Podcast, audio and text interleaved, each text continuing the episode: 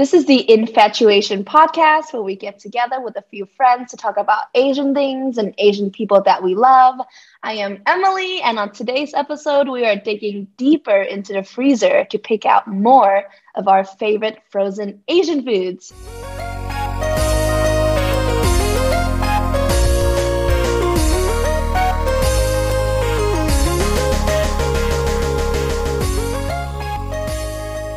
Welcome back, everyone, to episode 11, part 2.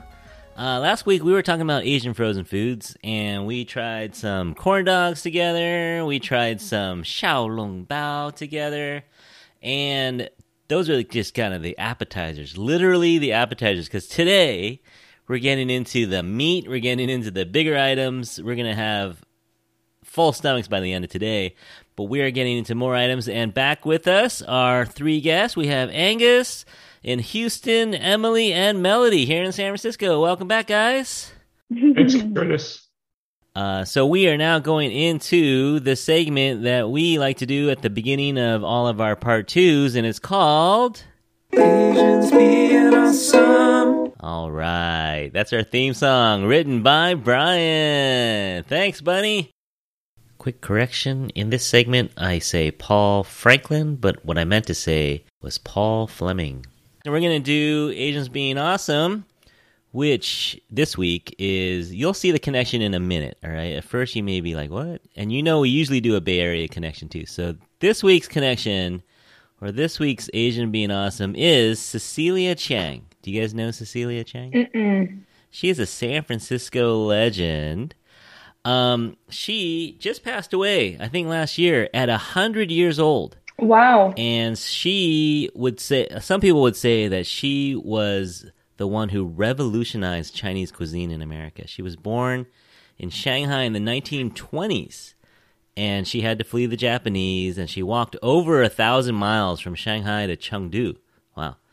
So during that time, she's running away from the communists, and then, because she was part of a rich Shanghai family, and then back then, that was not a good thing to be when the communists came into to Shanghai. So she was fleeing the communists and ended up in San Francisco in the 1950s. And then when she got here, she was really surprised at the Chinese food scene in San Francisco, which, see, a lot of people don't realize, but you know, when Chinese came to America, it wasn't women, right? It was mostly men who came to America. Mm-hmm.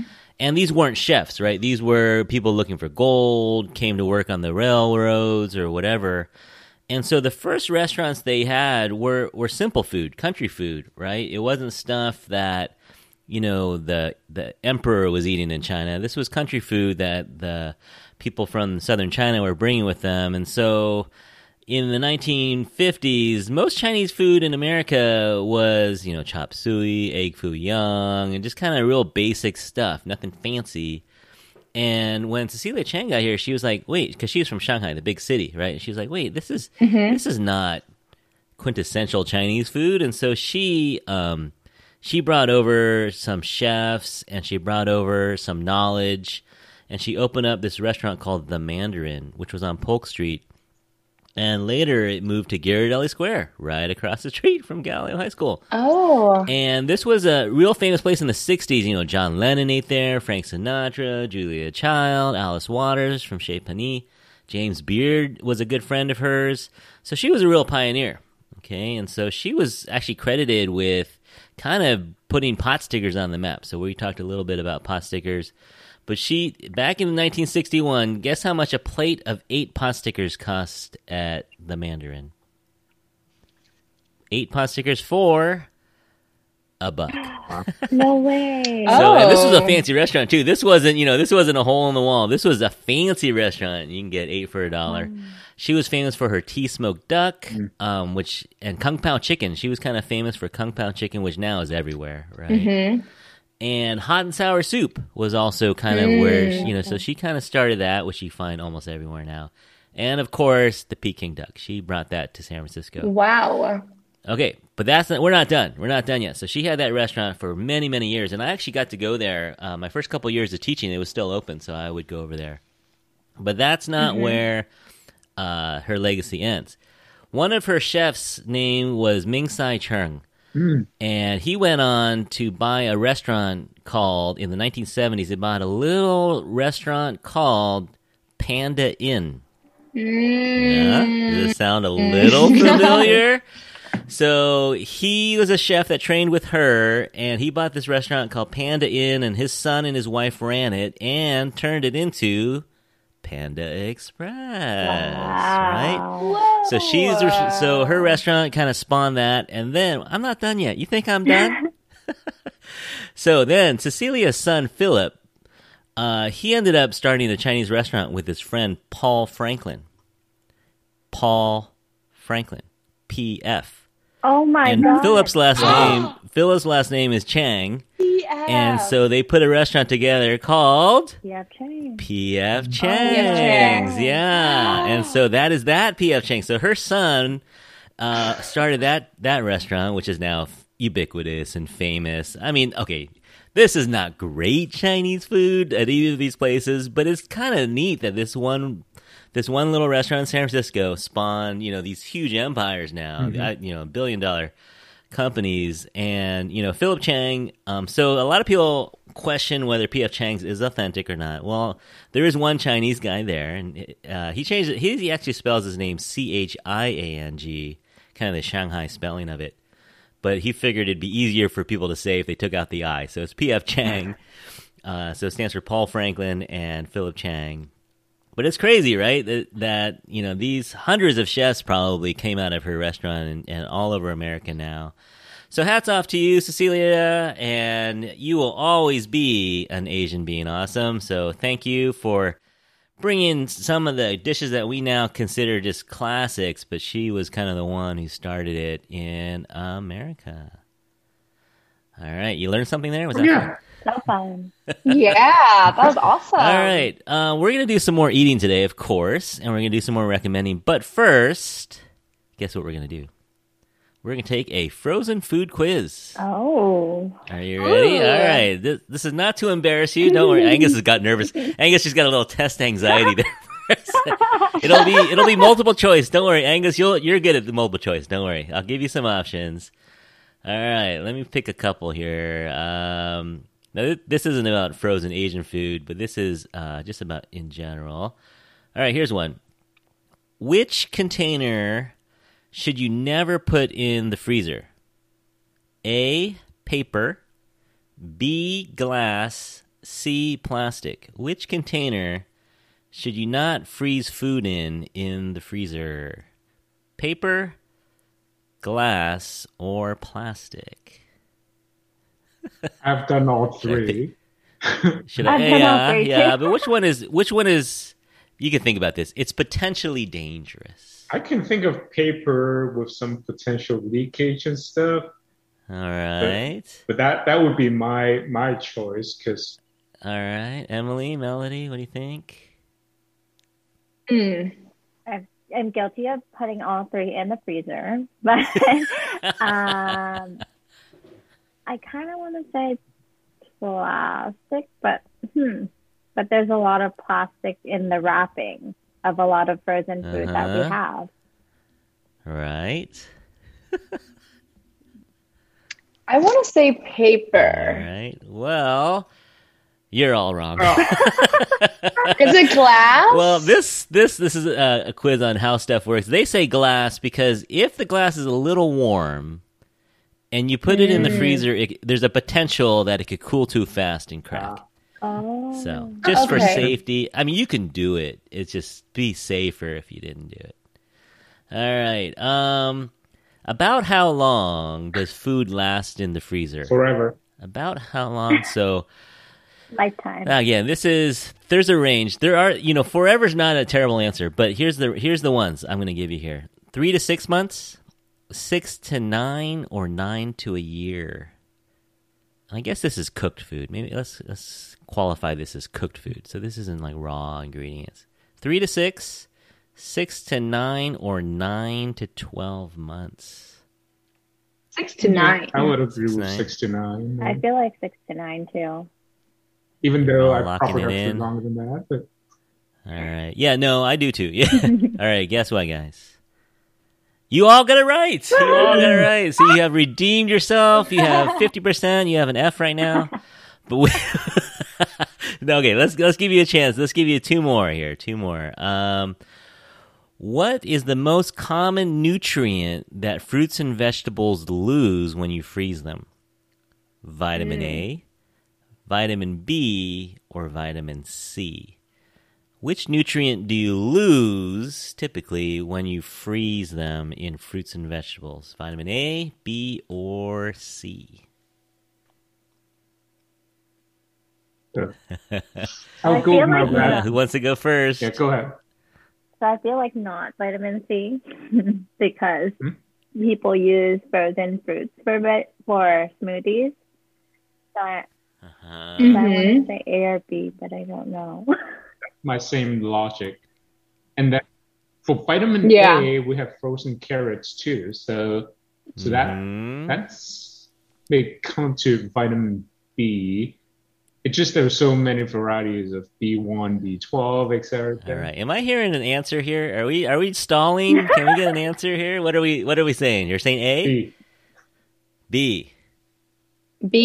Melody, final answer. B. You gonna ride with the team? Yes, ride with the team. All right, guess what? You're all wrong again. It's vitamin C. I think it's the water solubleness. They said you can lose about 30%. So, I know we have superfoods, right? We have acai and blueberries and all those things, and we freeze them. But it would be better if you ate them fresh. You get, you get 70% of your vitamin C. It's still good. But all right, so we got to redeem our. We got one last one. Should I try to find an easy one here? All right, what is the optimal temperature for your freezer? And this is in Fahrenheit. 10 degrees, 5 degrees, or 0 degrees? Zero. Wow, really quick, Matt. Really quick, Emily. Zero. Angus going zero? Well, I think it's now, this zero. This is Fahrenheit. Because I was going to say, if I open my fridge now, the thermometer would read 0 Fahrenheit for the freezer. Mm-hmm. Yeah. But at least it's not. Melody Wong. Angus is an engineer, so you might want to go with Angus. Probably zero, but I never pay attention to those things. Well, you have redeemed yourself. It is 0 degrees. Yeah. Solid 50%. I looked at my refrigerator recently, and it's at recommended temp for freezer. Yeah. Zero. Makes sense, right? Makes sense. Even though freezing is 32, you want to be below 0 Celsius, so you want to be at below freezing, right? Yep. You don't want to be right at freezing. So good job, everyone. I'll give you a prize. Your prize is some more frozen food. How about that? Woo! And if you curve this quiz, we all get A's. Right? I don't know. We have to talk about. You need to do some extra credit maybe later. I'll have an extra credit assignment for you. All right, well, let's go ahead and move on to our next challenge. Oh, wait, am I recording? Yeah, I'm recording, right? Okay. I panicked for a second there. I was like, wait, did I pause it? No, I just let it run the whole time. Good. Okay, so we're moving on to some more frozen food suggestions, and I think what we're going to do is run back to our kitchens and make two more dishes, and then we'll talk about some food dishes. So everyone out there, you can do the same. If you're listening, you can go to your kitchen and make some food. But we're going to, I'll tell you a couple things we're going to be microwaving right now. We're going to microwave Suki's, I don't know if I'm saying that right, but Sukhi, Suki's Irresistible Indian Cuisine. We're going to try some chicken tikka masala. And it comes with naan. Nice. It's like a full meal. It's a full meal. And we're also, in honor of Cecilia Chang, we're going to try P.F. Chang's frozen food, Dandan Mian. So we're going to try some Dandan noodles. What is that literally? What does Dandan mean? Does Dandan mean bouncy? Is that what it means? I'm not sure. I'm not sure, though. The noodles used to be made with someone that actually sit on the bamboo and kind of bouncing the dough so they make it gooey. Yeah. Yeah, I think you're right. It's that guy with the bamboo pole pounding the noodles. Well, was that the part about the person that would carry the kind of the bamboo on the shoulder and carry the noodles around and so? I don't know which one is which there. All right, let's Google this. What is Dandan Mian? Noodles carried on a pole. That's the second one that I was talking about. But it's bouncing. That the idea is that when you carry that pole, that like dandan. That makes sense. All right, so we'll give that one a try, and then we're going to come back, and we'll talk about some other ones that we're not actually going to try. But hang out, everyone, for a minute, and we'll be right back.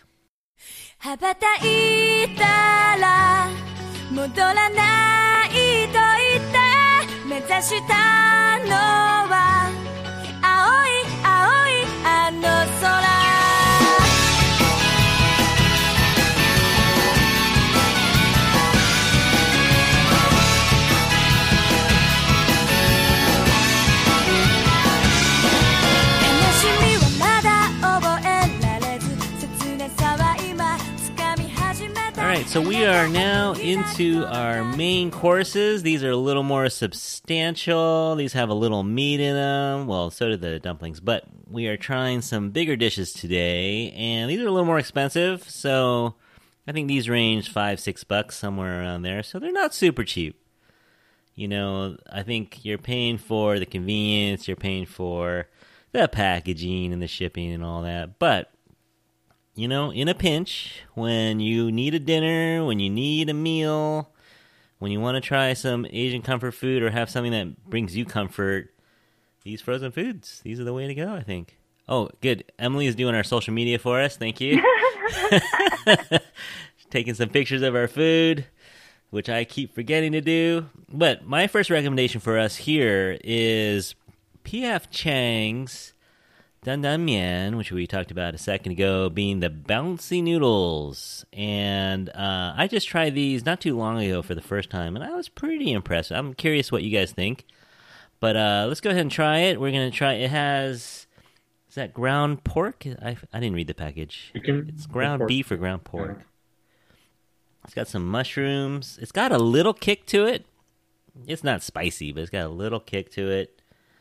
And have you guys had dandan noodles before in restaurants? Yeah. Mm-hmm. Okay. So that would be good. I want to see. Yeah, I want to see what you guys think. All right, give it a try. Hoping for a little bit of spice. A little spice. More of a northern dish, right? A little more northern Chinese.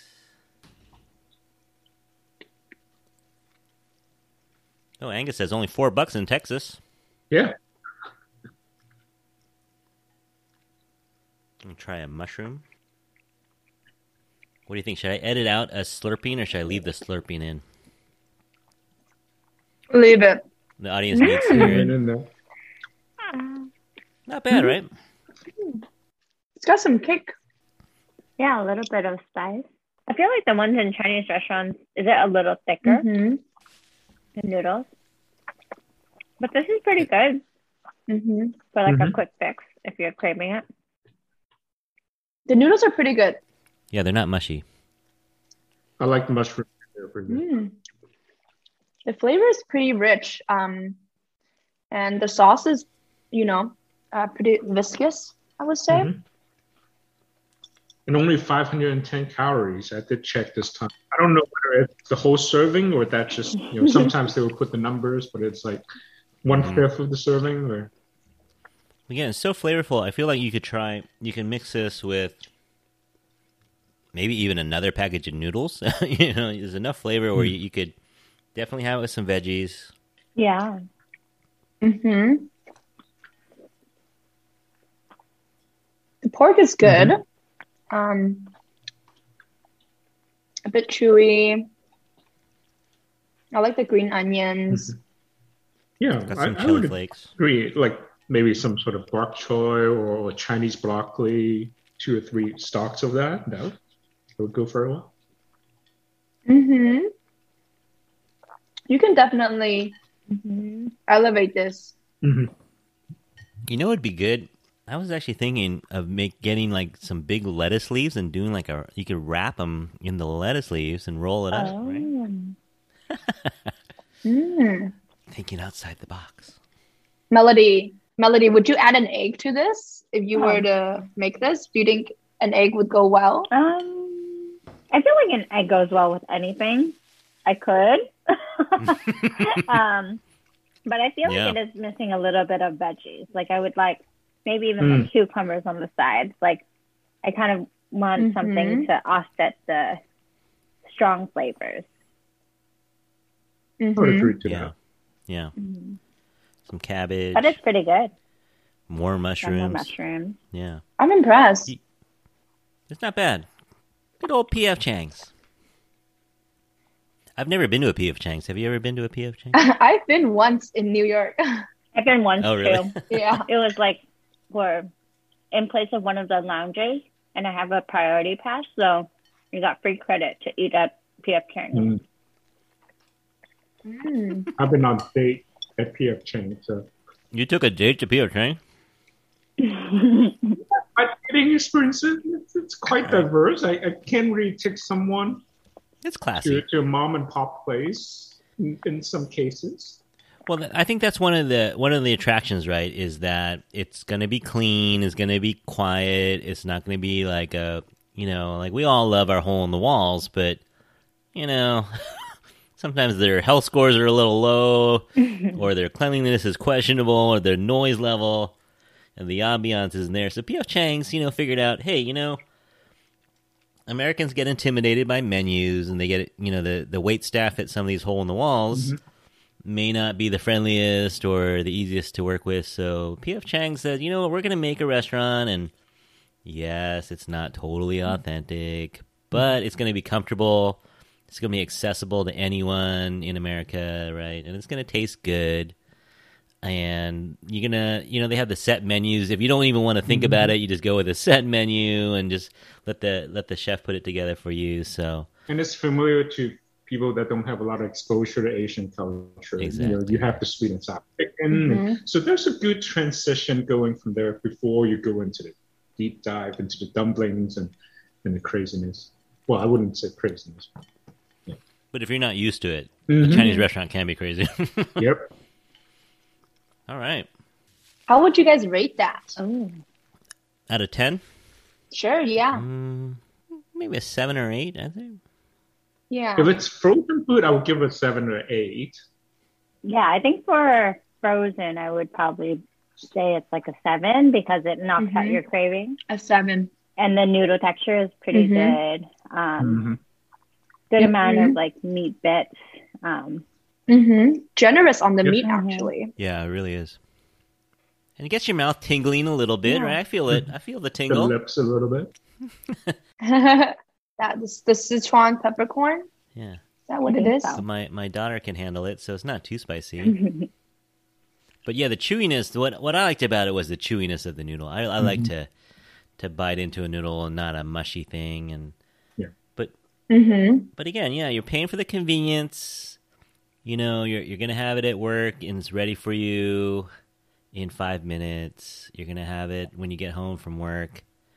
And it's comfort food, right? It comforts you. I love a bowl of noodles. Sit in front of the TV, watch a K-drama.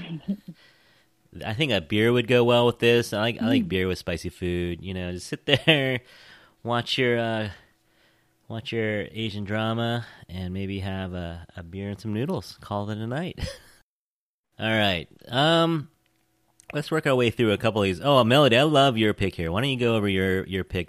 Yeah. So I like to get the orange chicken from Trader Joe's. It's funny how we talked about Panda Express and P.F. Chang's today. This was something that I kept buying over and over again when I was in college because it comes with a bag with little chicken bits that are already fried. Just toss it in a pan with some oil. And like, sometimes I would just eat that, top it with some like white pepper. And then like, that's kind of like my alternative to popcorn chicken when I wanted it in college. And then they also have this sauce packet. I think it comes with 2 sauce packets. It's a little sweet, a little bit sour, a little bit tangy. There's some vinegar flavor in it. I think it's really good. I like Panda Express a little bit more than this, but I think this comes to a close second when you don't have access to that. What I love about it is a couple things. One, like you said, if you're living by yourself in college, you don't need you know, a huge order, right? So maybe you just want a couple nuggets at a time. You don't have to heat the whole bag. You know, you could heat a little bit. And I also like the fact that the sauce is on the side. So the chicken is super crispy because you, and I'll do it in the convection oven, or, you know, you could do it in an air fryer, but the pan is great, right? But you can add as little sauce as you want, no sauce, a lot of sauce. They give you way more than you would ever need, I think. So I love that about it, the flexibility on a weeknight. If, you know, it's just me and one of my daughters, we'll do half a bag. If it's all four of us, we'll do the whole bag, you know, and I love it over rice. And again, it's not official, authentic Chinese food, but it hits a spot, man. You know, the orange chicken just, and everyone loves it. It's Panda Express's, you know, thing, right? Their whatever they call it, sesame chicken or orange chicken, that kind of stuff is always number one item at these buffets or these restaurants. You guys like this dish too? Have you had it? I haven't. I feel like I find myself adding to my grocery list throughout this podcast. Now I have like the crab rangoon, and you know, now I have orange chicken and green onion pancakes. So I haven't. I'm excited to try. It sounds amazing. Yeah. Same here. Okay. Mm-hmm. Yeah. So yeah, definitely give it a try. You can go ranch dressing. Like my daughter likes the nuggets with ranch. You know, they're basically chicken nuggets. Yeah, but they're real chicken. They're like better than chicken nuggets, though. I feel like they're real pieces of chicken nuggets with good coating, not too much flour, too. Yeah. So is it more like popcorn chicken then? And it's more like a chunk of chicken that it's like breast meat, and it's not processed like a nugget. Okay. So it's a piece of breast meat cut into a chunk, breaded and fried, and then you can bake it or fry it again. I didn't realize the sauce was separate from the bag, so I just kind of never really picked it up because I thought it would be, you know, soggy, but it sounds like it's going to be crispy, so I'm interested. Do it. All right, now Angus is taking us to another level here. He's going to recommend it. Yeah, go ahead and do your rec here, Angus. No, so, I mean, when we talk about frozen food for the entree, it's what you have in the fridge. And sometimes I just stock a lot of seafood. I'm a weekday pescatarian. I mean, I would have fish fillets and stuff. But if you go to some of the big Asian grocery store, they would have those surf clams. Those are the kind of the clams that you have. And you have that in Japanese restaurants with sushi and stuff. So a lot of times I have a box in my fridge. That's the main stock. If I want something meaty, protein, that easy to fix up, I just take it out from the freezer, rinse it with water, kind of defrost it in a little bit, add a little bit of fish sauce, a little bit of sesame seed oil. And that's kind of a good chunk of quick fix protein that you can get for your entree. Wow. Yeah, it's just a little bit more work, right? It's not like you're cooking for hours. No. You can fix it up within 5 minutes. Yeah, I think the only time I've ever had surf clams was in those Asian banquet dinners, right?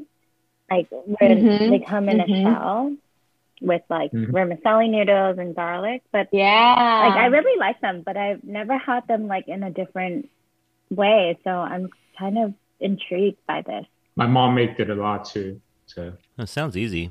And a lot of times people are intimidated by cooking seafood because, you know, it seems a little harder.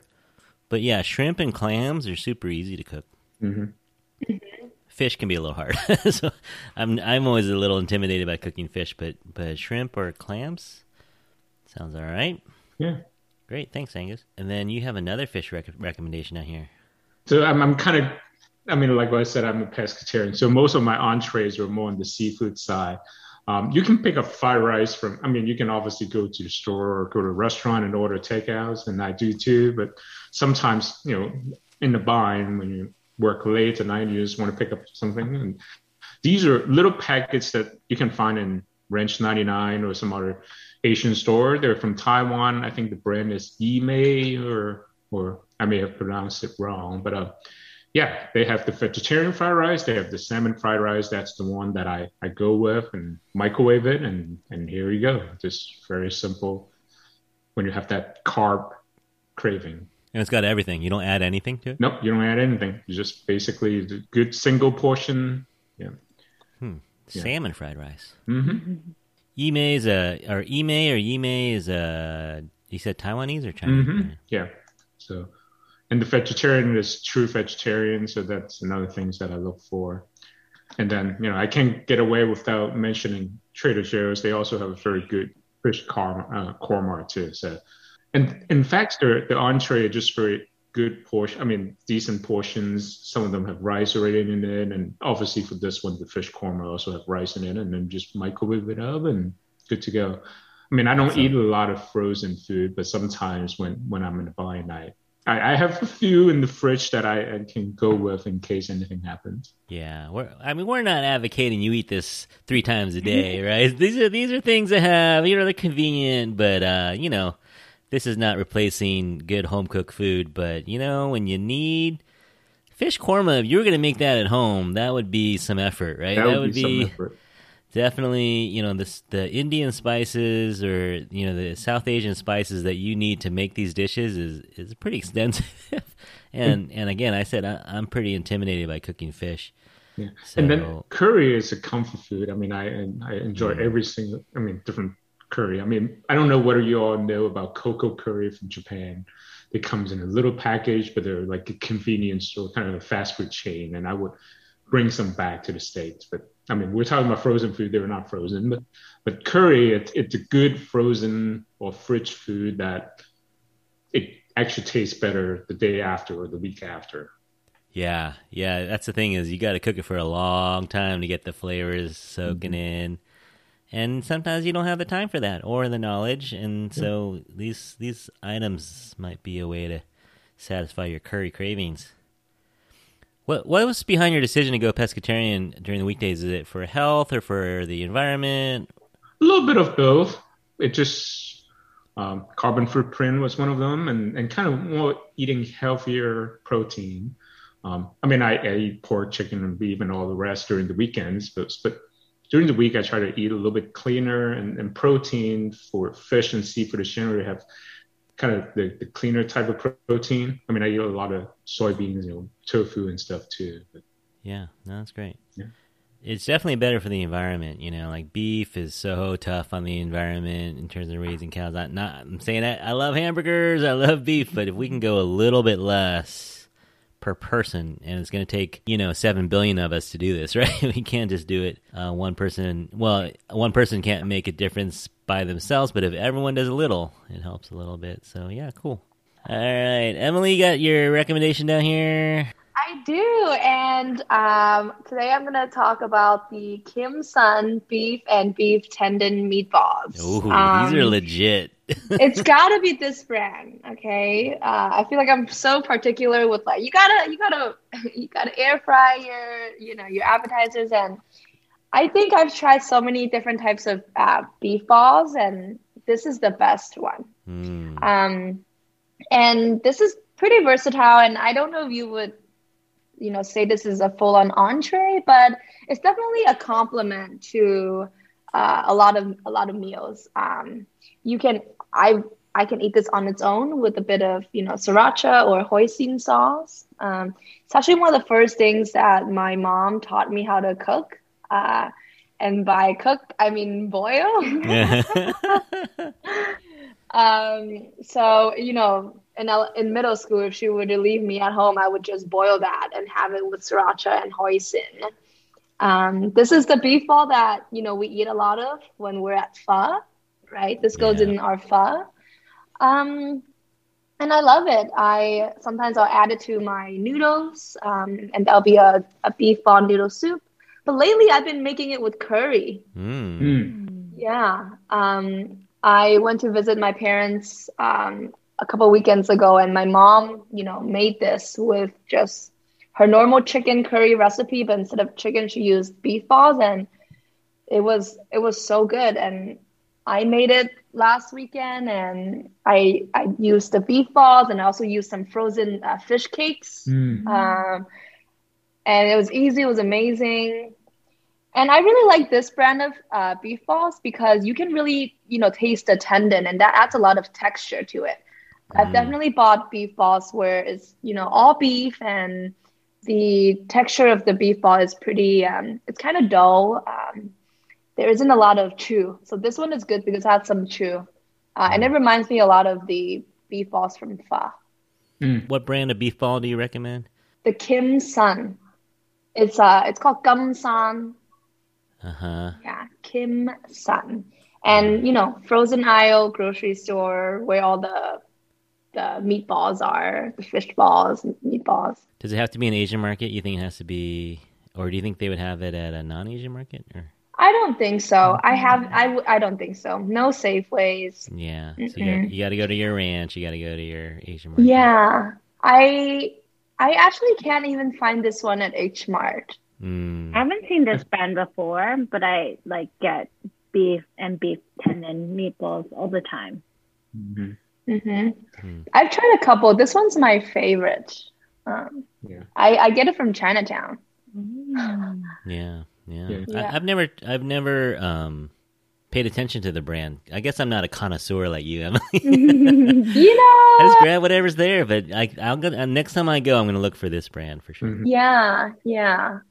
I don't know. Have you guys noticed? You know, the different beef balls that are used in pho. I don't know if this is something that you guys notice. I do. Really. There's actually a pho restaurant, Kevin's Noodle House. It's one of my favorites in the city. Sometimes their beef balls have little black peppers in it, and I really like it when they have that. Versus sometimes I can tell when they have different meatballs and it doesn't have the black peppers. Because I always look forward to the ones with the black peppers and the ones with the beef tendon. I'm kind of the same way. I like a little bit of texture instead of just the paste. You know, that's just But you all got to come to Houston. I mean, Houston or Texas is famous for barbecue, but Houston is also we have quite a big Vietnamese population and I think Curtis talked about that show and the other podcast about the guy that do the price range and worth it. Worth it. I just never know the name, but they did a fall episode. I don't know whether you all remember the lowest price range one is in Houston, and then they went all the way up to the lobster fall, whatever, in Vegas. I think that was the episode. My memory kind of. Not as good as before, but we have some pretty good pho. All right. I don't know about in the Bay Area, but in Houston, you would also ask for a small cup of the bone marrows. Oh. So you can get your pho, and then for another $3-4, you get a cup of the bone marrows, and then once you mix into it, that's another level of that too. Oh man! Wow. All right. I would love that. Pro tips. Huh. Next episode, we'll be in Houston. I wish. Our budget is a little small. For that. Unless we all get in the car together and we drive over there. All right. So the last thing we're going to try together is, now, you know, I have to say, you know, Trader Joe's has quite a variety, but a lot of the Safeway stuff or a lot of the frozen food that I saw tends to be East Asian, you know, Japanese, Chinese, or Korean. So I wanted to try to find some Southern Asian or South Asian food. And Trader Joe's has the korma curry. But this is a brand that I found at Safeway, so I wanted to try it because it says Suki Singh is an Indian woman. Who's this brand is from? So I picked it up and we're gonna try it. It is chicken tikka masala, and it's a full meal. It comes with rice and a naan. So follow the directions. I think you got to do the naan for 15 seconds separately. But so we'll go cook this up and we'll gather back for a little tikka masala. To be honest, I'm getting pretty full. Thanks. But for the pod, we will power through, and we'll do this, and we'll have some leftovers for our family to share if you're living with someone. So I'll meet you guys back here in about 5 minutes, and see you then.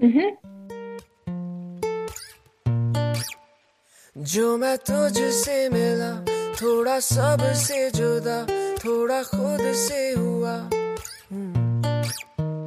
जो मैं कह ना सका नजरों में है लिखा जरा पढ़ के बता तू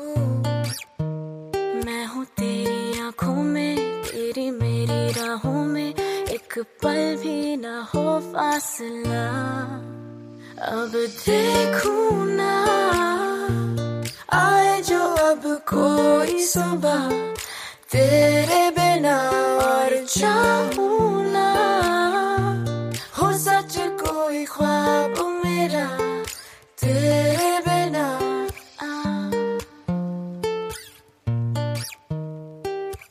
All right, we are back with our last entree, and we're struggling. I'm struggling a little, to be honest. This is a marathon, but for the podcast, we will force ourselves, and then afterwards, I think we're gonna hit the treadmill or the sofa. I don't know.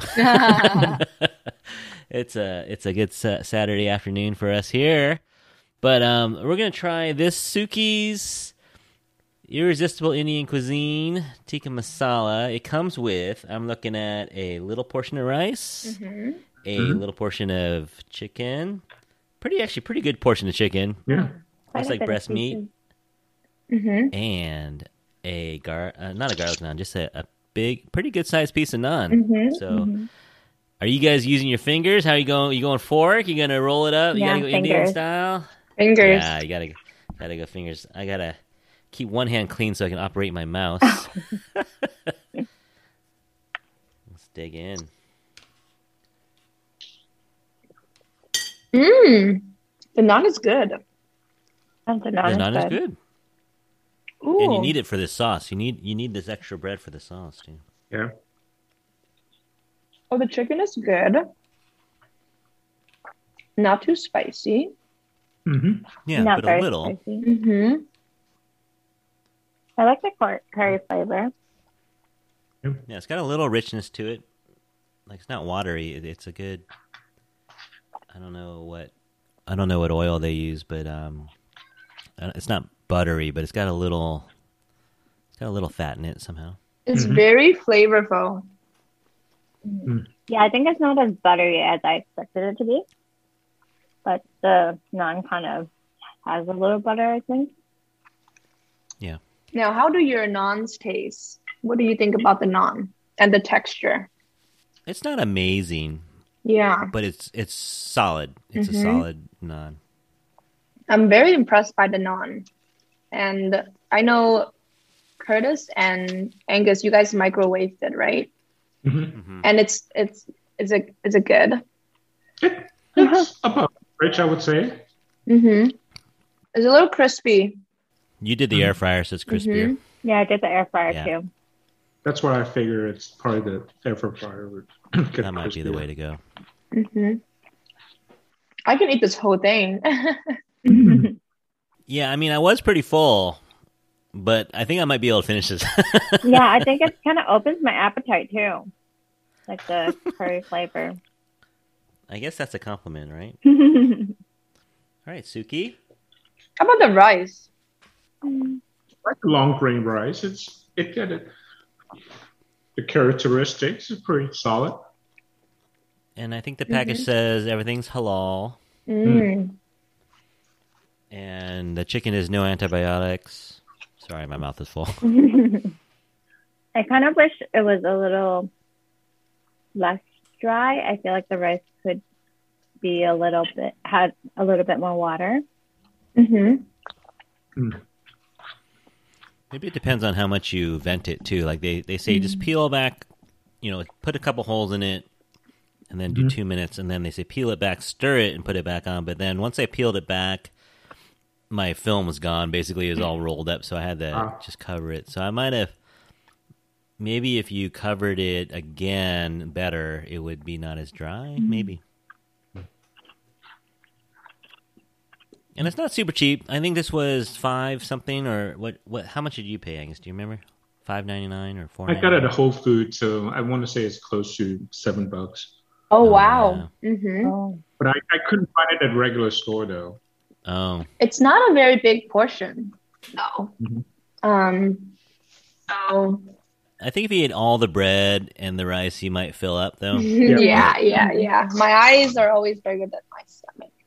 But yeah, it's not a huge portion for $7. It's a little, but I think she was going for quality ingredients, mm-hmm. Right. No preservatives, no antibiotics, no added hormones, she says, halal. So maybe that adds to the cost a little. Mm-hmm.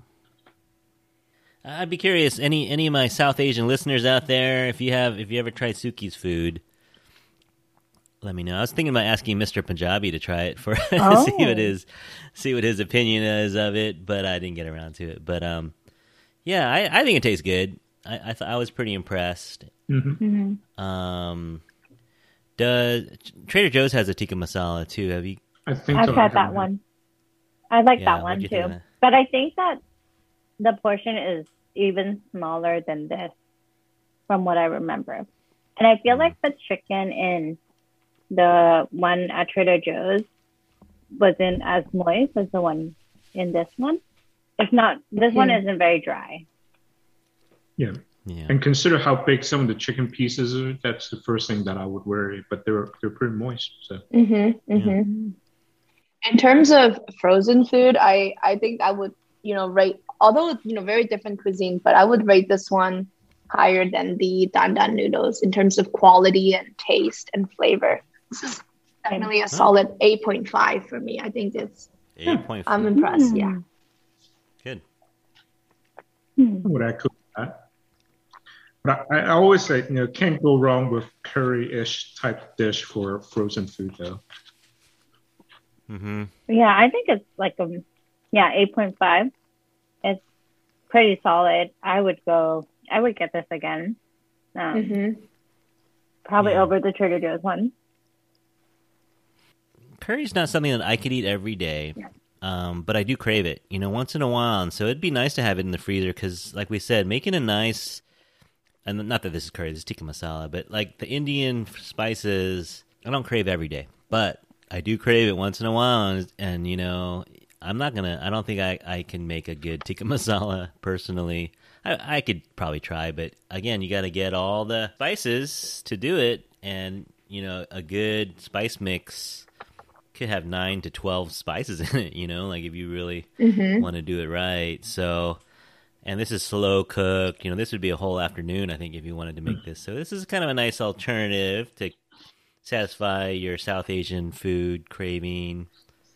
Or give Trader Joe's a try. The Angus recommended the fish korma, but I think we have some options here. We have some weeknight options if you want to satisfy some kind of hankering, some kind of craving you might have to get your taste buds going. We have the Dandan Mian, we have the tikka masala, we have Angus's surf clams or salmon fried rice, which actually now that sounds really good.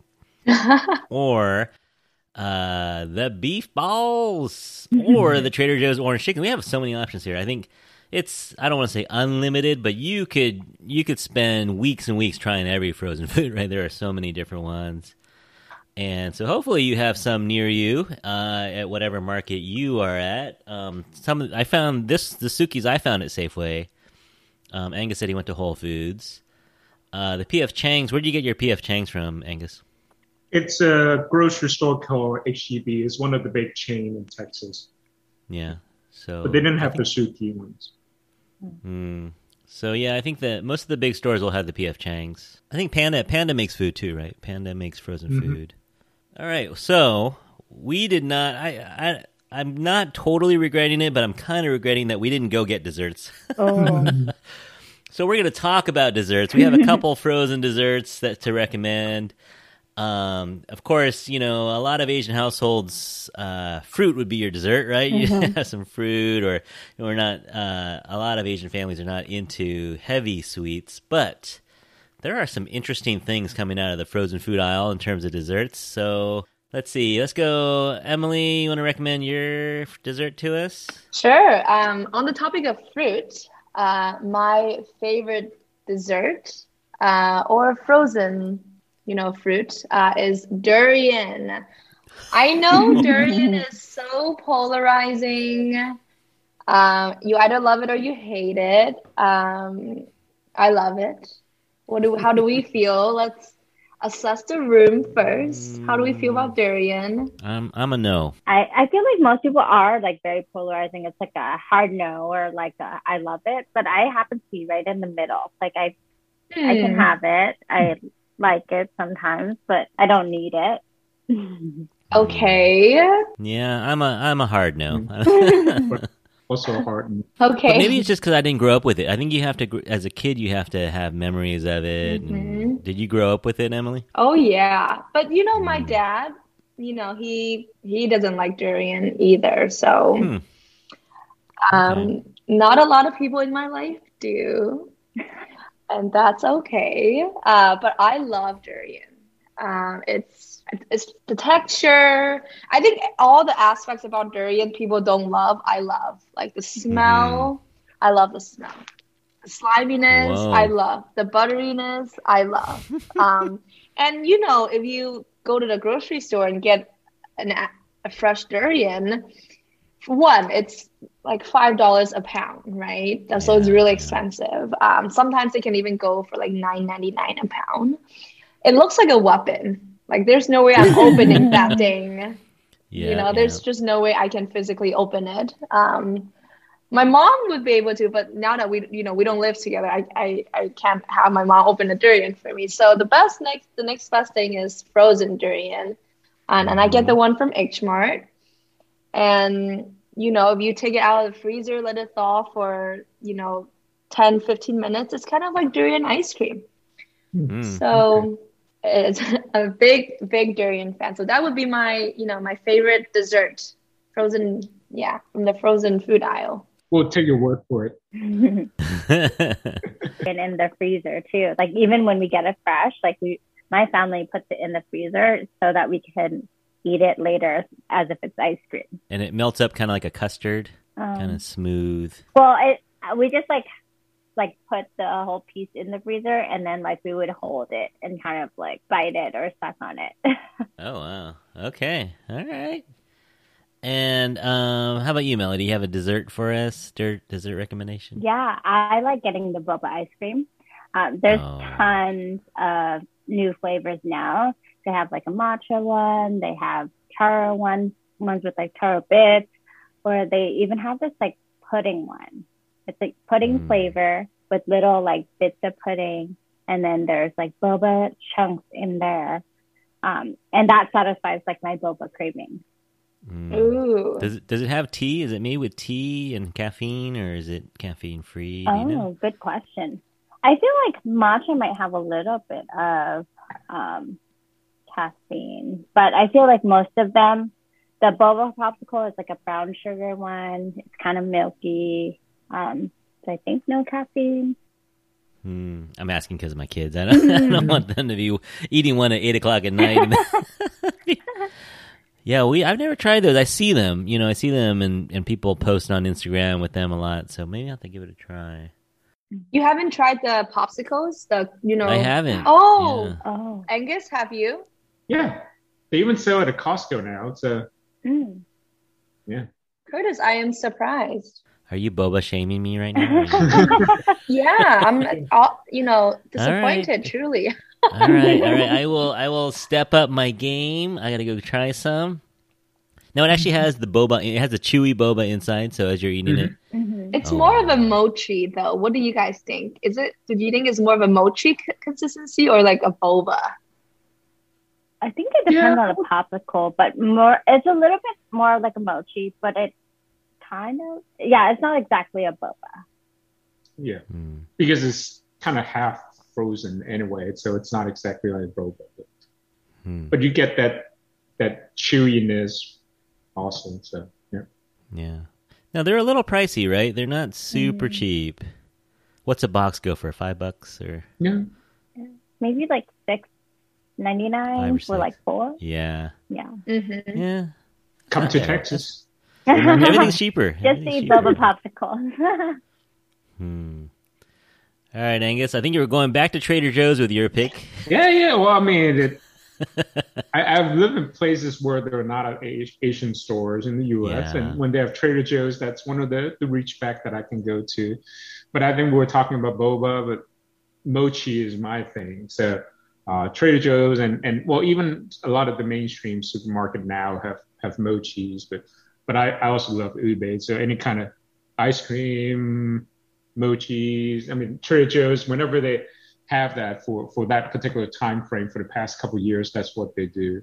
But one thing that I don't know whether you all know, but we just passed the Mid-Autumn Festival too. Mm-hmm. So there was that frozen mooncake, what they call snowy mooncake, whatever, kind of the mochi type skin and the wrap inside with the ice cream, whether it's mango. And I think there was one for durian too. Ooh. Yeah, that's usually my go for around this time of the year too. But so I'm a very mochi person. Hmm. You know, I wonder who's buying this food for Trader Joe's or who's finding this food, because they're doing it. Whoever it is doing a good job. Mm-hmm. Like they're sourcing it at a good, you know, they're finding it or making it, or I don't know where they're coming up with this stuff. But their Asian frozen foods they're solid. Like a lot of them, I haven't had a bad one yet. The Korean pancakes are good. Mm-hmm. They have the teriyaki beef. They have, what else do we have there? The bulgogi. There's so many good foods at Trader Joe's, though. We didn't want to make everything Trader Joe's here because, you know, not everyone has one. But man, if you live near Trader Joe's and you're craving Asian food, I don't think you can go wrong. But I think in general they do regional food. I know we're talking about Asian food, but if you try the chili tamale, that's good. The Cajun Alfredo sauce, oh, that's awesome. You can mix it with your beef tendons ball. The South Asian food, they do a really good job. I mean, it was a little cringy when they call it Trader Jose's. Trader Ming's, a little cringy, but the food was good. I couldn't argue with the food, and it wasn't trying to be mean or anything. They're just trying to be clever and cheeky. But yeah, so whoever's doing the ethnic foods over at Trader Joe's, give that person a raise because they're doing something good over there.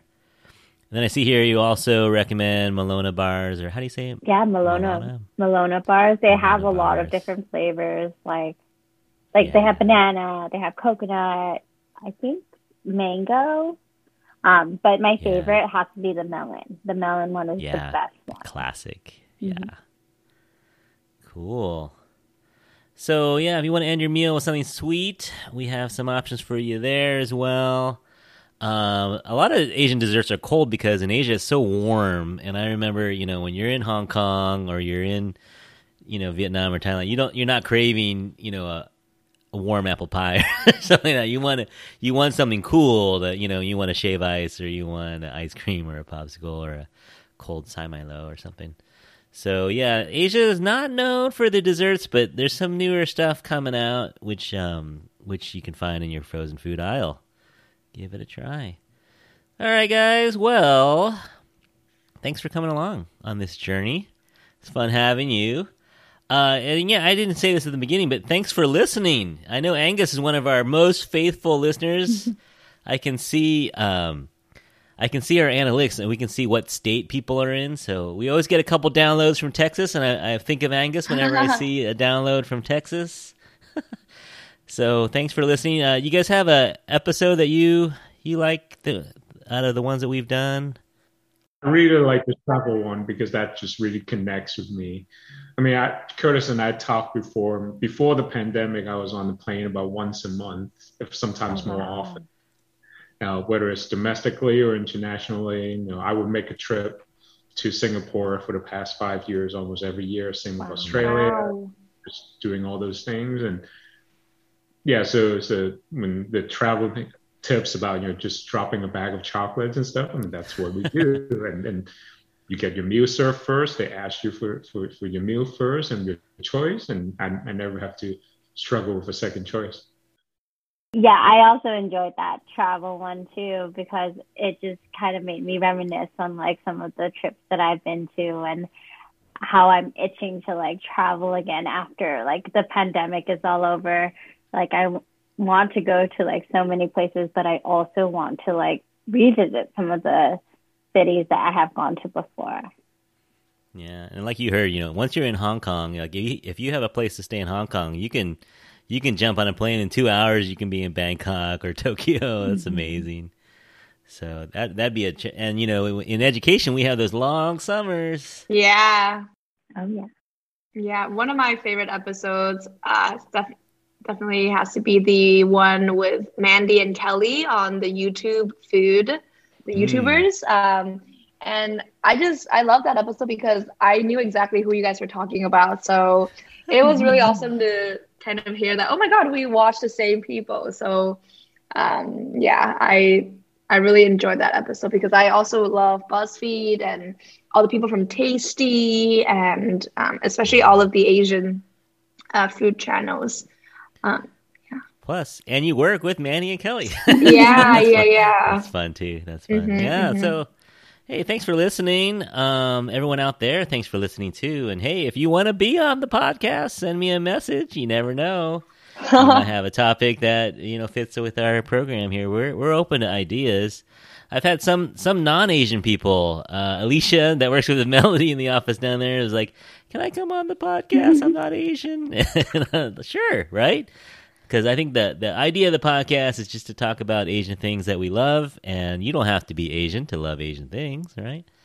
So, yeah, thank you three for listening, and everyone out there, thank you for listening.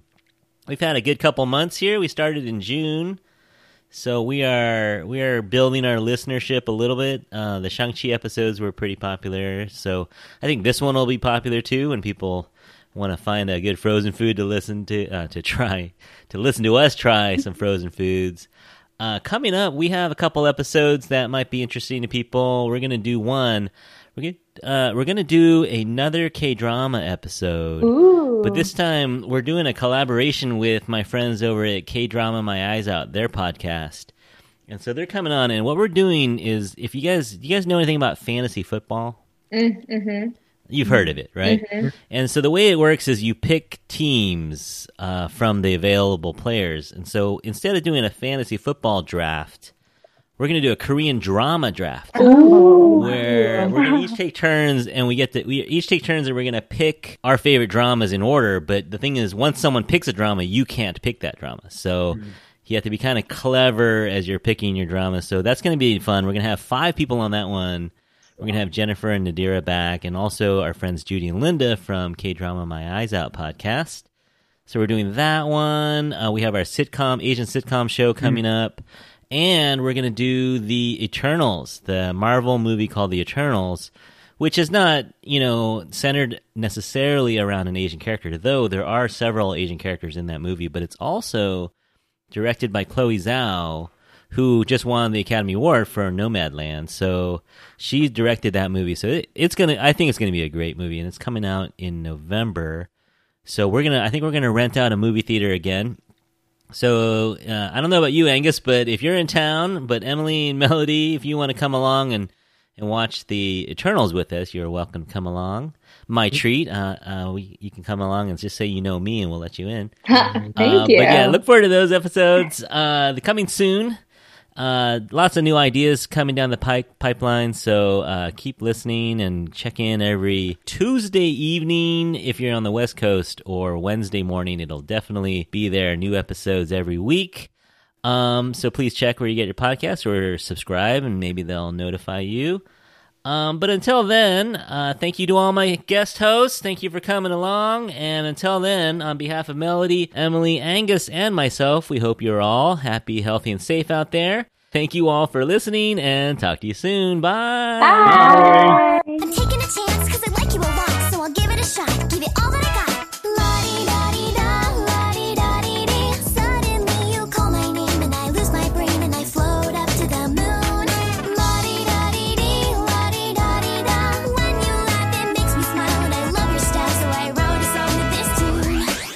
All right, Asian frozen foods. It was so fun, you guys.